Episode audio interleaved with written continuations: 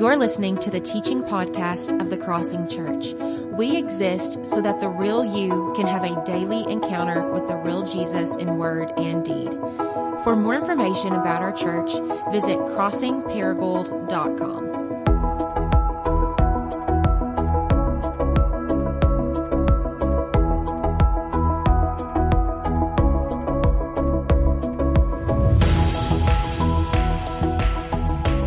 John chapter 14 is where we're going to be this morning. And while we're turning there, I thought we'd try something together, okay?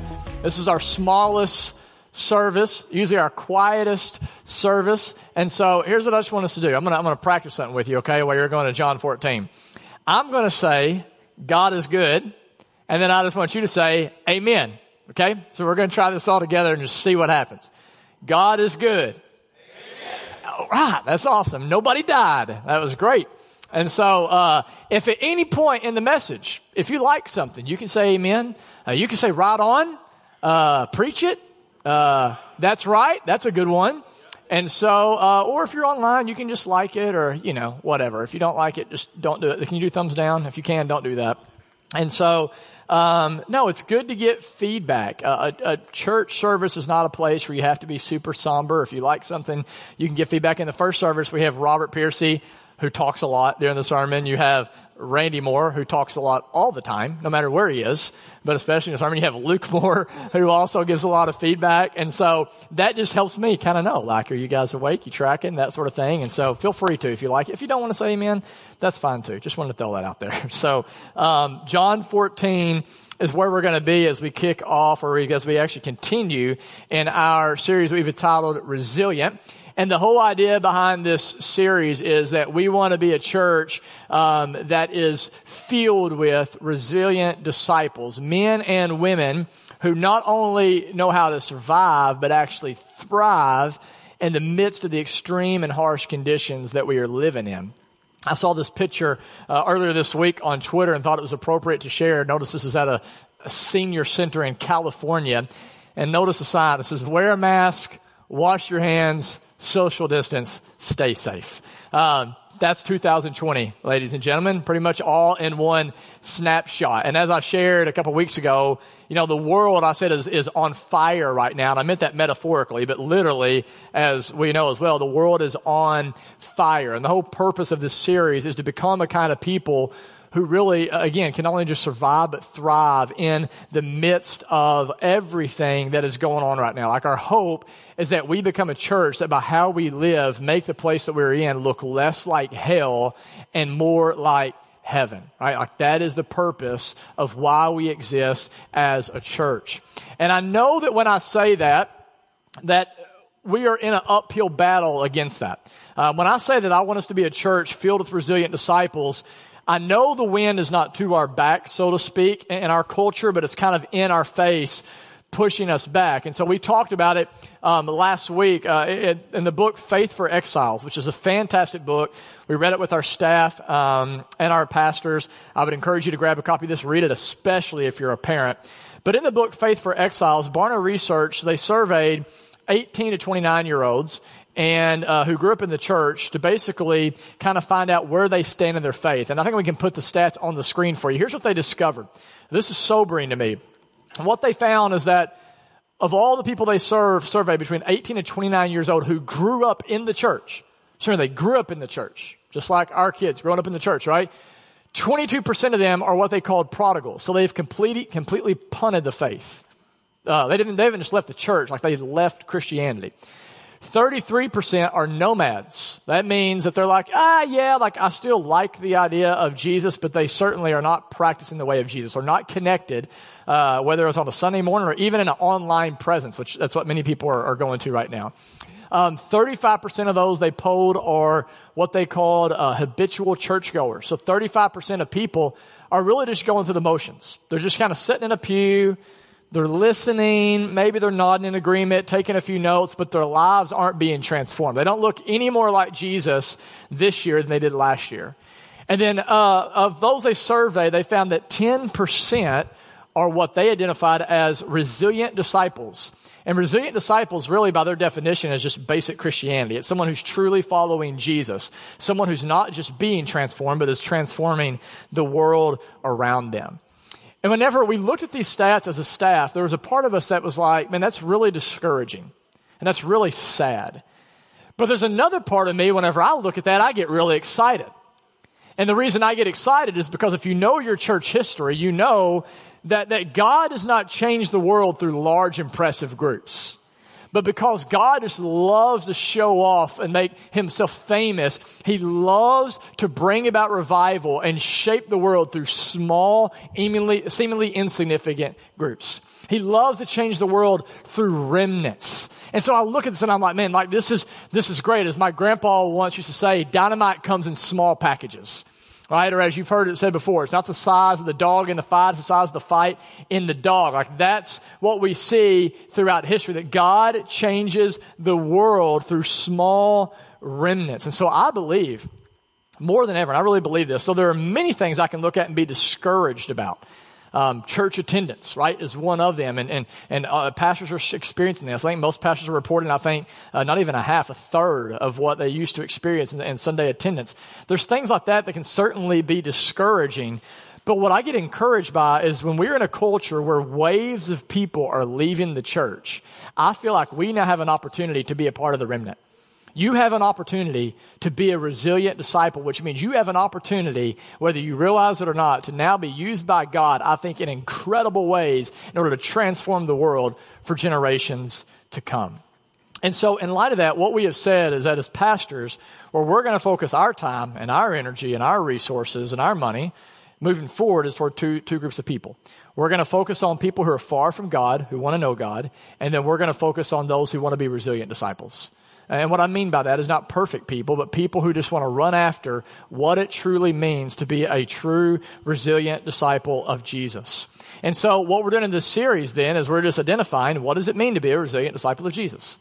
And in the first week, what we said is it means to practice the way of Jesus. If you want to be a resilient disciple, you need to be someone who reorients all of your life, not just your Sunday morning, but all of your life around three goals to be with Jesus, to become like Jesus, and do what he did.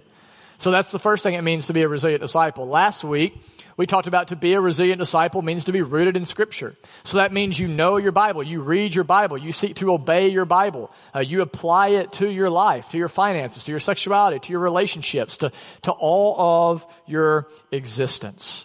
And this week, what I want you to see as we continue our series is that if we are going to be resilient disciples, we need to be a people who are filled with and empowered by the Holy Spirit filled with and empowered by the Holy Spirit. I just want you to know before I dive into this, if you didn't grow up um, and, and what would be considered more of a charismatic church, if you're anything like me, you probably don't know a whole lot about the Holy Spirit. We're going to do a whole series, by the way, on the Holy Spirit coming up in the fall. Um, this sermon in itself might even push on you a little bit, challenge you. And so what I would encourage you to do is, like always, hopefully, don't take my word for it. Read the Bible, wrestle with the scriptures, and ask yourself, if I don't believe this, why? Right? And so, or if I do believe this, why? Okay?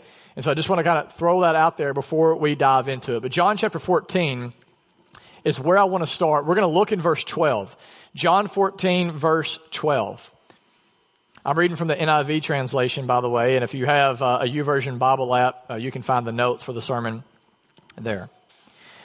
Jesus says, Very truly I tell you, that is Jesus for sit up, pay attention, wake up. That's what Jesus is saying here. That's like not a literal Greek to English translation, but pretty close. Very truly, I tell you, whoever believes in me. So notice, he doesn't say to the apostles, to the pastors, to the varsity Christians, to the super, like, spiritually elite people. Whoever believes in me. So, for, should I ask you to participate for a second? How many of you in here, no judgment if, if you don't raise your hand on this, how many of you, raise your hand, would say you believe in Jesus? Raise your hand if you believe in Jesus in the room. Okay, I think that's pretty much everybody. Okay? So this is for you. There's a whole bunch of whoever's, right, who just raised their hand. Whoever believes in me, now listen to this, will do the works that I have been doing. Now think about this, and we're going to get crowd participation. What are the works that we see Jesus doing before he is crucified? Let's get some feedback. What are the things that we see Jesus doing before he is actually crucified during his life? What are the works we see him do? Just give some feedback as things come to your mind. Heal the sick. What's that? Teaching. Casting out demons. What else do we see Jesus do? Think about when you're reading the Gospels and these stories. Raise the dead. It's a pretty good one. Um, anything else? Feeding the hungry. Yeah, he's, and he's eating with people far from God, right? Inviting them into his life. And we could go on and on. Now, as you think about just some of those things, now hear this again. Verse 12. Very truly I tell you, whoever believes in me, you just said that's you, will do the works that I have been doing, and they will do even greater things than these because I'm going to the Father. Then I just want to read verse 13 as kind of a bonus. And I will do whatever you ask in my name, so the Father may be glorified in the Son. You may ask me for anything in my name, and I will do it. Let me just ask you, I'm going to pause right now. This has nothing to do with the rest of the sermon, but what is one thing you're asking Jesus for right now in your life? Salvation of a, of a child or a wayward son to return? Healing around something in your life? Um, a relationship that's gone awry? Power over some addiction or sin that's controlling you? What is it that you're praying? What are you asking God for? I just want to right now take Jesus at his word and let's just carve out a space right where you are, not out loud, but let's just pray and let's ask Jesus to do that in his name. I just want to pray for you. Father, I thank you for each person who is here today and who is watching online wherever they are.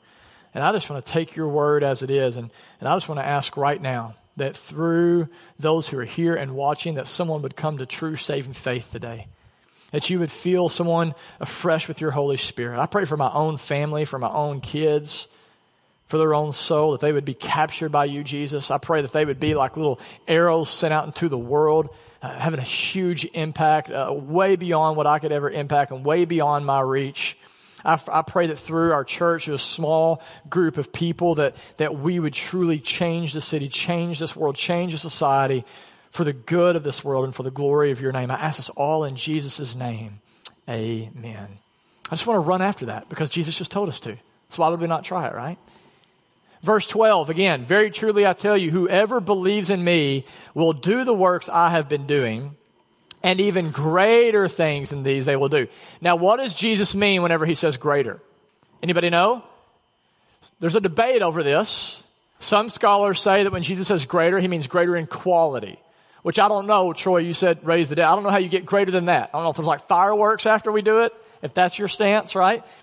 So there's some say it's greater than Jesus' works. We tend to believe as pastors, it doesn't mean that, that we will do greater works as far as in quality, but in quantity.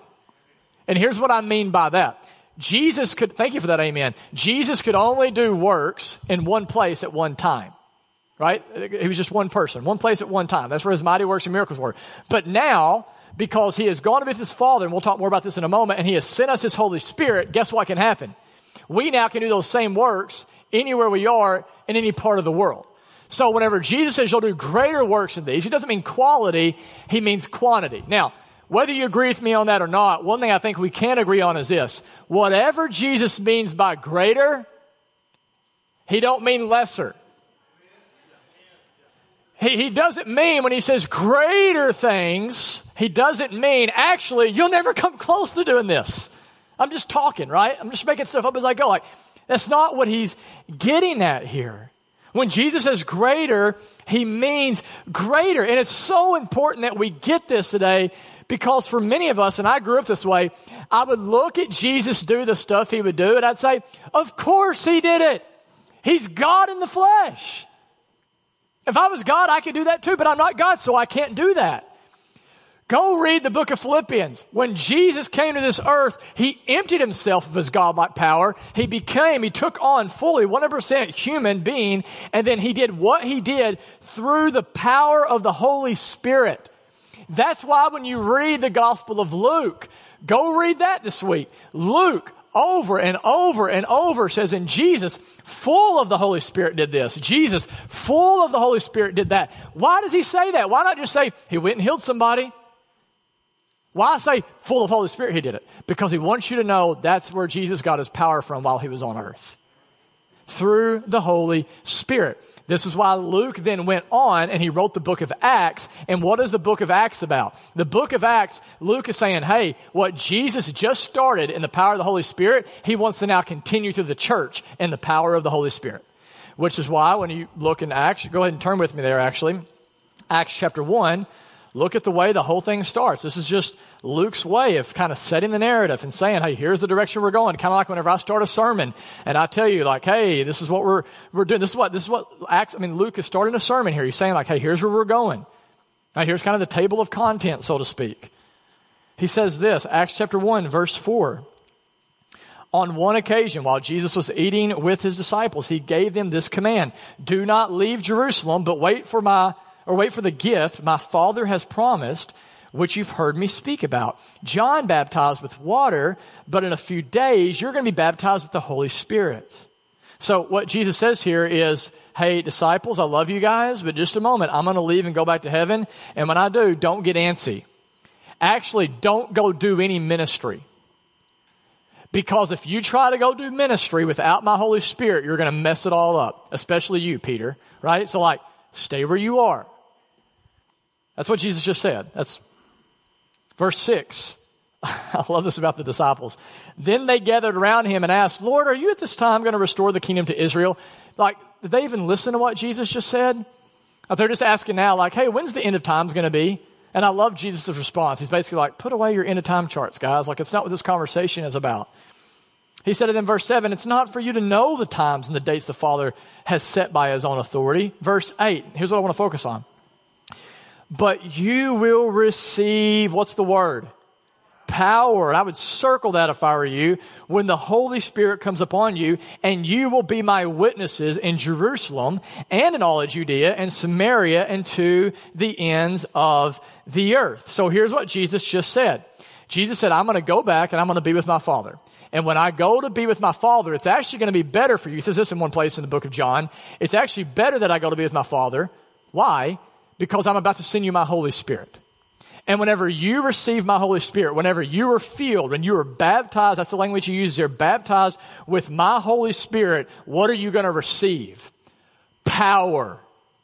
And the word for power here is literally the Greek word dunamis, which is where we get our English word from, dynamite. And so what Jesus just said is this how do you know someone truly becomes a born again Christian? You receive an explosive power inside of you. You receive my very spirit. Paul says this in Romans 8 11 that you, as a disciple of Jesus, have now, through the Holy Spirit, the same power that raised Christ from the dead living in you.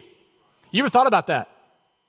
The same power that raised Jesus from the dead is inside of you if you are a follower of Jesus. That's a lot of power. That's a lot of power. That's the power to do things you don't have any ability to do in your own power. You now have a strength. You now have a power to do things that you never thought were imaginable. And notice, according to this text, for what reason? Why do you receive the Holy Spirit according to Jesus? It's not just so you can get warm and fuzzies.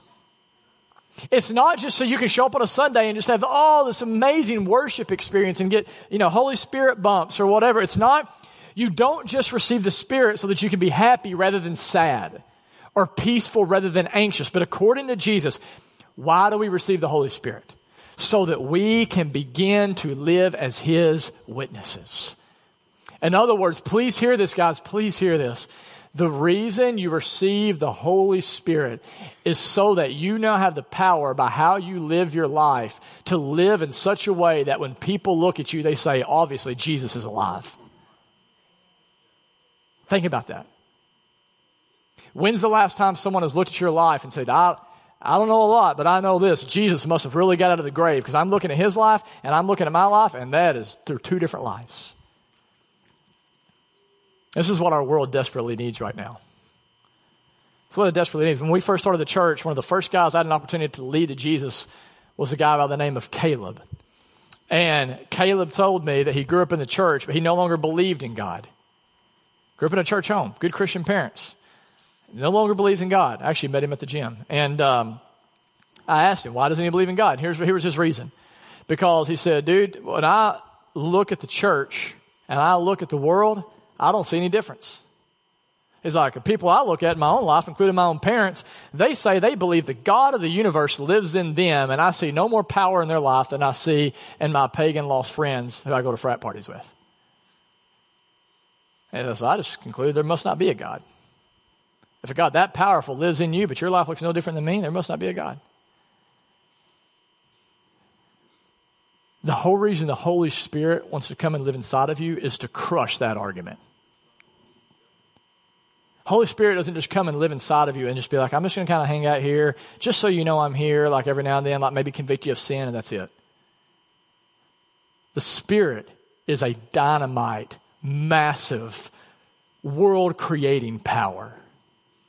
And whenever He comes and He lives inside of us, guys, our lives, I would expect at least, will look a little bit different than the person who doesn't have the Spirit of God. Our lives, and this is my prayer through this whole COVID thing, is I thought, man, how awesome would it be if we became a church so filled with the Spirit that our lives became as infectious as the coronavirus, except in a good way. Like wherever we go, rather than bringing sickness, we bring healing. Rather than bringing death, we bring life. And not for our own glory, but for the glory of God. And you know what breaks my heart is I know as I say this that the majority of us just don't believe it's possible. Like, like, like the majority of us, I think we, we hear this, we're like, oh, that would be kind of neat, but then it, here's what frustrates me. When we read the book of Acts, we know that this looks way different than what we typically see in the American church. Yes? Way different. And I think somewhere along the way, and I don't know how it happened, we begin to believe that God just doesn't want the church to look like this anymore. It's almost like we become to, to, believe that because we have the Bible, that now God is like, I'm actually going to pull back all my power and all of my signs and wonders so that you can show the world how amazing I am by you actually not having any more power than they did in the New Testament. It doesn't make any sense. But this is the way many of us believe. For many of us, we have reduced church to basically like showing up, or not even really that anymore, maybe checking it out online or a podcast, listening to someone preach, and then like, you know, maybe sing a few songs, give some money, which is all great. Those are all, we wouldn't do it if we didn't think they were great things. But then we're like, the whole point is just trying to be a pretty nice person in the name of Jesus and hopefully live to be an old person, die in my sleep, and then go to heaven when I die. And I just want to say, and I mean this with humility, and love. But if that's the point of church, no wonder people are walking away. No wonder people are leaving. People have better things to do than to come and just hear me preach if all this is is just a transfer of information. There's a gazillion things that are I could I could I'm the one preaching and I wouldn't do that. I wouldn't want to come and just hear me preach all the time and just throw out information out there. If there's no power involved in any of this, man, I think the church in so many ways has become more like this religious Rotary Club. And I'm, I'm, I'm for the Rotary Club. I got friends in it. But it's, the church is not meant to be a religious Rotary Club for Christians. It's meant to be a transformation hub for the world. Does that make sense? Whenever I was, um, looking to start the church, I'll never forget this. One morning, 2 a.m., a man calls me 2 a.m. And I thought he was having a heart attack or someone had died, so I answered it. I was actually in Alabama at the time, um, and I'm sitting there in Alabama. Get this call 2 a.m. and the guy's like, "Hey, Jared, I got it. I know what the name of your church should be. You guys are like a railroad city, right? Railroad town." I'm like, "Yeah." And he's like, "How about this? Here's the name of your church. You ready for it? The Transformation Station." No, that's not a good place to amen, Troy. I appreciate it, but I was like. I, I was like, I was like, no. But actually, you know what? You're right. It is a good place to amen because when you think about it, that is what the church should be. Cheesy name, but very true. Like we should be a transformation station. Like this should be a place where people, as they are here, are becoming more and more like Jesus. We're being radically transformed from the inside out. And therefore, as a result, not only are we being transformed, we're transforming the world around us. We're living as salt. We're living as light. Like this is what it means to be the church. That's exciting to be a part of. But here's the thing that will never happen apart from the Holy Spirit. It doesn't matter how great a preaching we have, it doesn't matter how impressive our marketing online presence is. Amen, Heather? All right? It doesn't matter. Heather's on our staff, by the way. She does a lot of our online stuff. That's why I said it. Was like, why is, she, why is he preaching at that lady all of a sudden? Um, and so it, it doesn't matter how good our band is. It doesn't, what we need if we're going to be the church God's called us to be is we desperately need the Holy Spirit. We need to be people who are filled with and empowered by the Spirit. So here's the question I just want to try to answer in the time we have left. How can you, how can I live in such a way that we are filled with and empowered by the Holy Spirit? That's the question I want to try to answer, okay? And I wish somebody would have taught me this early on in my walk with Jesus. Nobody ever taught me this. I grew up in a church that I would say was a cessationist church. Well, that's just a fancy way of saying, like, basically what we believed was the Trinity was the Father, the Son, and the Holy Bible. Does that make sense? Talked a lot about the Father, talked a lot about the Son. We talked a whole lot about the Bible, the Word of God, right?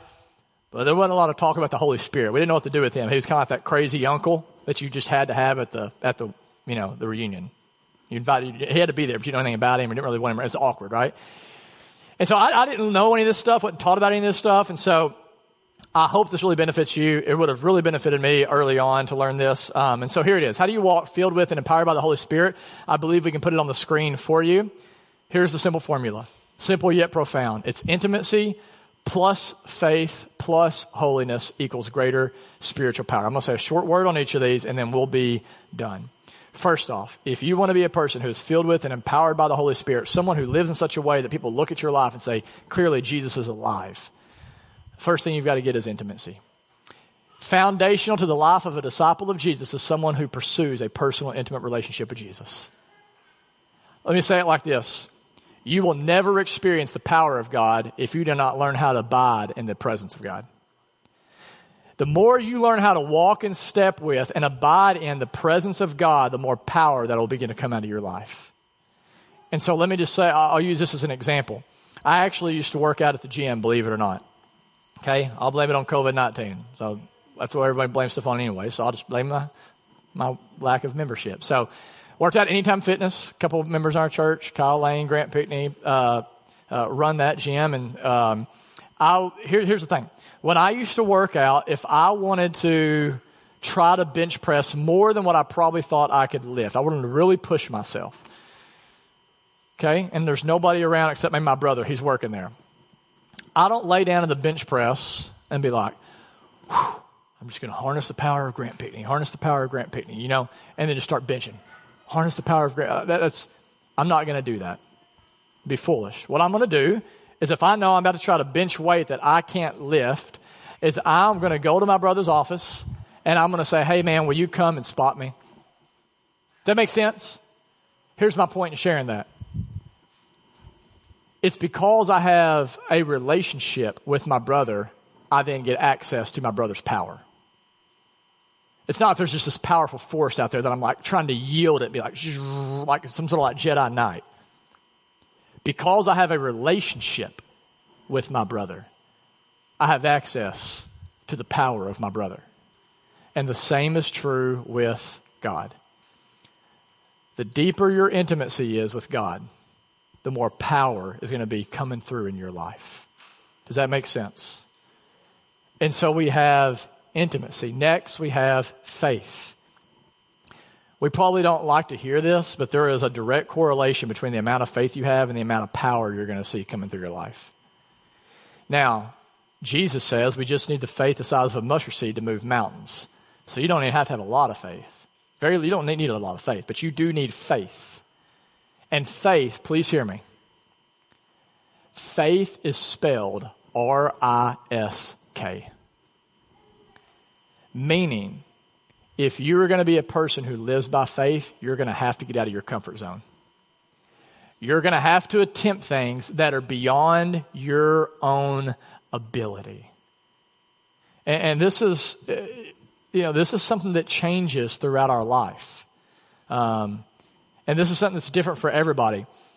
What takes faith for me may not take faith for you. I was telling someone in the early service, it takes a whole lot of faith for me to get on a plane. It takes probably zero faith for you to get on a plane, I'm guessing, Kyle. I mean, as much as you fly. That takes a lot of faith for me. A lot of faith for me. Does that make sense? So what takes faith for me might not take faith for you. And I'd say this what required faith of me 10, 15, 20 years ago may not require any faith of me now. So I can't just keep doing that and be like, oh, like for example, when I first started a college ministry, for the first year and a half, I never spoke at the very college ministry that I started. Who's ever heard of something like that? I started college ministry because I want to impact a bunch of college students for Jesus, and I won't even speak at it because I was so afraid I would screw it up. I didn't think I knew the Bible enough. I didn't think I had the gift of preaching and teaching. So for the first year and a half, I would have either other college students speak at the event or other pastors in our area speak at it. So the very first time I ever got up to preach, I thought honestly I was going to vomit all over the place. I mean, it took a lot of faith for me to get up and preach. Fast forward now, I'm 37 years old, been doing it for a while. It don't require that level of faith anymore. I know I've got a gift of preaching and teaching right? I know the scriptures, so it doesn't require that level of faith. And listen, my whole point of just sharing that is just saying this. If you want to grow in the power of the Spirit, you've got to find ways to continue to step out of your comfort zone. You can't live off of that big, amazing thing you did 15, 20 years ago. You have to continue to take risk. And this is something that I'm learning. There's a pastor that I connect with uh, in Long Beach, California, and um, he's actually good friends with Francis Chan. Nobody would know this guy's name, but he's got a really famous like friend, you know, who like really loves Jesus. And uh, so I'll know I'll never get close to Francis Chan, so I just like I'll become friends with this guy. And so because um, he's learning from Francis, and then I can kind of learn. So then I can kind of tell people like Francis is my buddy, right, or whatever. And so um, someone's like, just get back to preaching, please, Jared.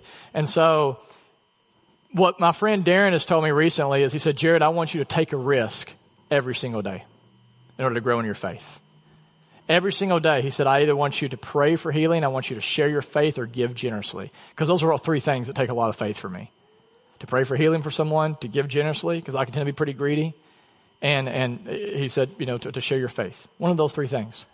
And I'll be honest, I've not done this like perfectly, but I have like, you know, I'm like, okay, I'll rise to the challenge. Like, I'm going to seek to do this. And what I've discovered is actually this. Do you know that on the days that I actually step out, not all of the time, not all of the time, but most of the time, you know what happens? God actually shows up and does powerful things in me and through me. It's weird. It actually happens. And so I could give you several stories. The one I want to give you, I'm not going to give you right now because I'm actually going to share it in three weeks. I think it works better in another sermon I'm going to preach on healing in three weeks. Um, but I'd like to share it. But there's a part of me it's like no one's going to remember if I share it anyway because they don't remember from week to week, right? And so it's like, but anyways, I'm not going to share. I will share this though. A couple weeks ago, my wife and I we walk around the block uh, before our kids get up, and uh, just talk, hang out, whatever. And there's this lady that's been sitting on our front porch, and I just felt prompted by the Holy Spirit to pray over her, which is like, that's still weird to me, okay? Like, I grew up Baptist, just so you know a little bit of context. That's still weird to me. So it's like, ah. And so this, I kind of feel prompted from the Spirit. Finally, I just feel the Spirit say, this is your last opportunity, the last chance I'm going to give you to do this, to be a part of it, right? And, and so I'm in my, uh, house. My wife and I are about to go, and I was like, God, could you at least just like give me the name of this girl? That's how little my faith is. I'm like, could you just like give me a name or something? So a name comes to my mind. I'm not going to tell you the name because I don't want to reveal her identity, but name comes to my mind. Me and Megan, my wife's here in the back row. Um, we talked about this, and we come around the corner. There she is, sitting on our front porch, kind of looking at her phone, and I'm like, okay, here we go. And I stop. And I'm like, hey, She's like, hello. And I'm like, do I know you from somewhere? And she's like, well, I'm in a commercial. And I'm like, well, I don't have cable. And I was like, what's your name? And she told me her name. It's the exact same name that God had given me. Okay, which by the way, some of you are like, that's a coincidence. Okay, fine. You can believe that, but you're never going to have those coincidences if you don't start stepping out. So I'll just say that. Um, so gives me a name, and I'm like, okay, now my confidence is building. Because I'm like, I, I, don't believe it's a coincidence. I think God really has gone before me and told me this. So I just said, hey, I just want you to know that, that I believe God wants you to know that He sees you and He loves you. Which, by the way, is that true? Does God see her? And does He love her? That's not a crazy thing. If I said that to you, let me ask you something. What would you do? Thank you? Probably. Most of us. But here's what's crazy. I share that with her. Generic, God sees you and He loves you. You know what she does? She begins to cry. She said, You have no idea how much I needed to hear that.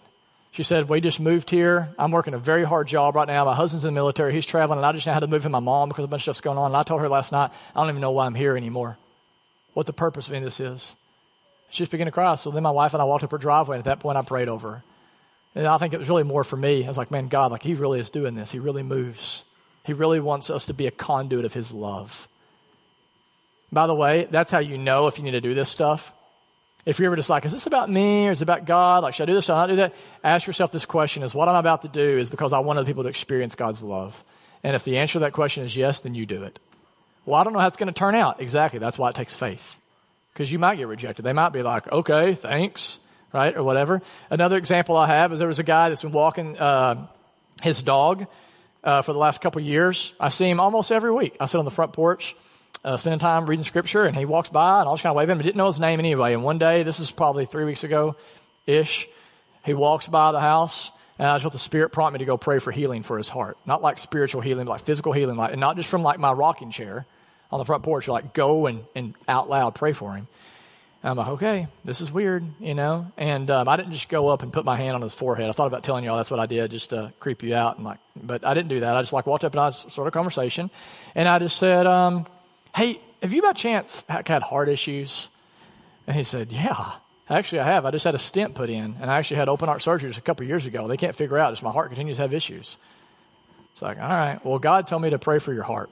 I don't know this guy, didn't know his name or anything. And so just pray right there. And I don't know if God healed his heart. I trust that he, he's done something, some sort of work.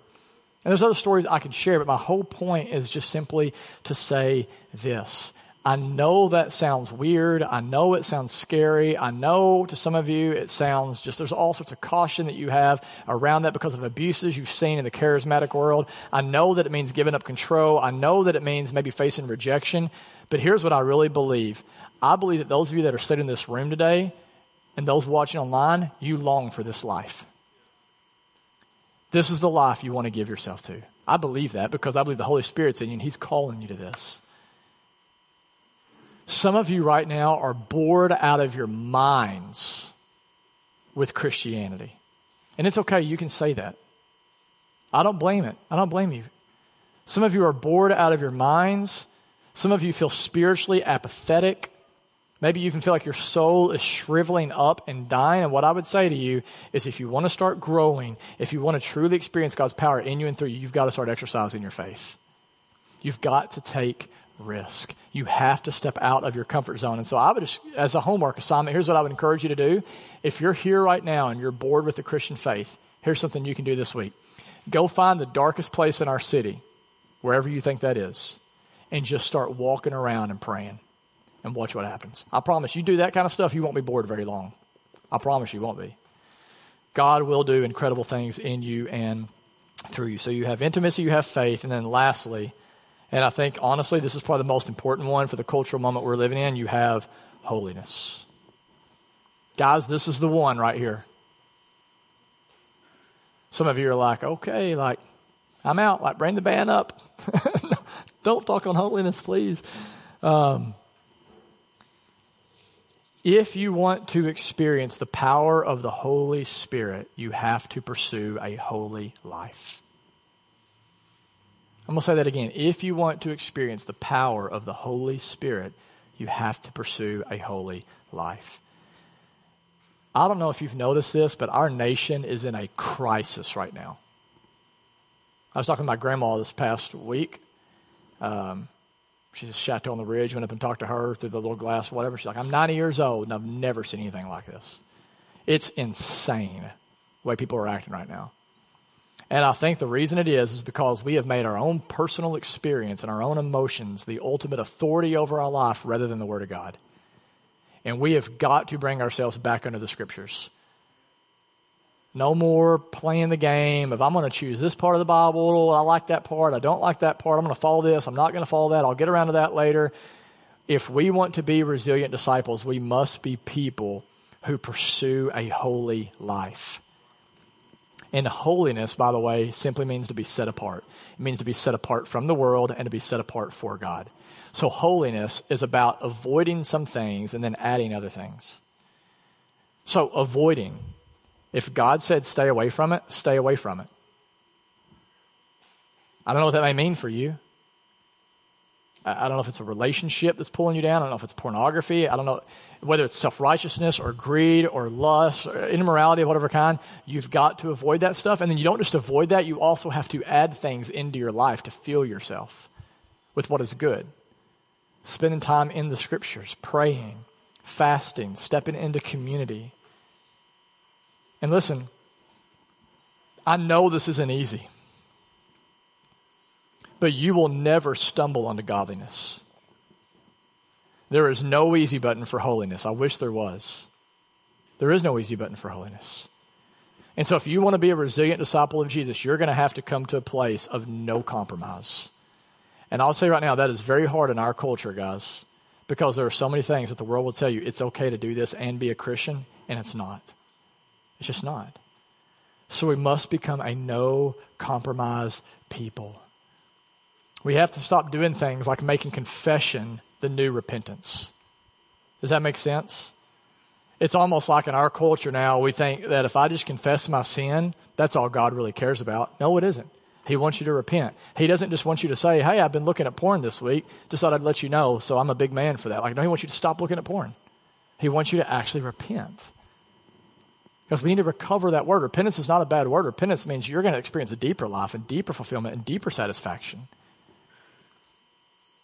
In Ephesians chapter 5 verse 18, Paul says, "Do not be drunk with wine, but be filled with the Spirit." That is a verse about avoiding some things and adding others. That is not a verse, by the way, about drinking alcohol. He could have easily said anything else. He could have said, Don't be controlled by marijuana. He could have said, Don't be controlled by social media. He could have said, Don't be controlled by your job. Don't be controlled by your money. The whole point is, he's just saying is you need to clean out your garage and make room for the Holy Spirit. That's what he is saying there. Hebrews chapter 12, verse 1, the writer of Hebrews says, Lay aside every weight and sin that entangles you. We know what a sin is, right? So whenever we don't do things God's told us to do clearly in Scripture, or we do things He's clearly told us not to do. Anybody know what a weight is in the spiritual sense? A weight is nothing that is sinful in itself. It's neutral, but it's something that can lead you to sin. Again, social media, TV, Netflix, a certain relationship. And so here's the question, and we're almost done this morning, but here's the question you need to be asking yourself. If you want to be a resilient disciple of Jesus, here it is. You need to stop waking up in the morning and saying, I don't know if you're asking this, but don't ask this question. The, the wrong question to ask is, is this right or is this wrong? That's the wrong question to ask. The question you've got to start asking if you want to become a resilient disciple of Jesus is Does this stir my heart towards Jesus or does it rob me of affections towards Jesus? You understand how different that question is?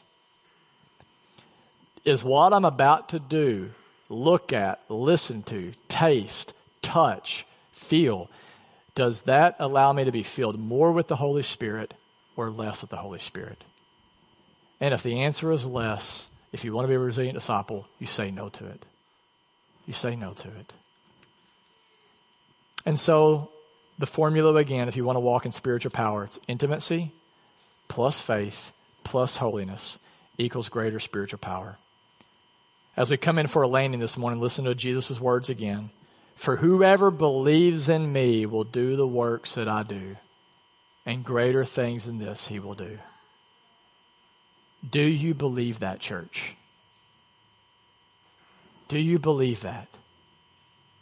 John Stott says this what we need is not more learning not more eloquence. That's what I tend to think as a pastor. Man, if I could just have preached a more eloquent sermon this morning, lives would have been changed. Not true. Not true.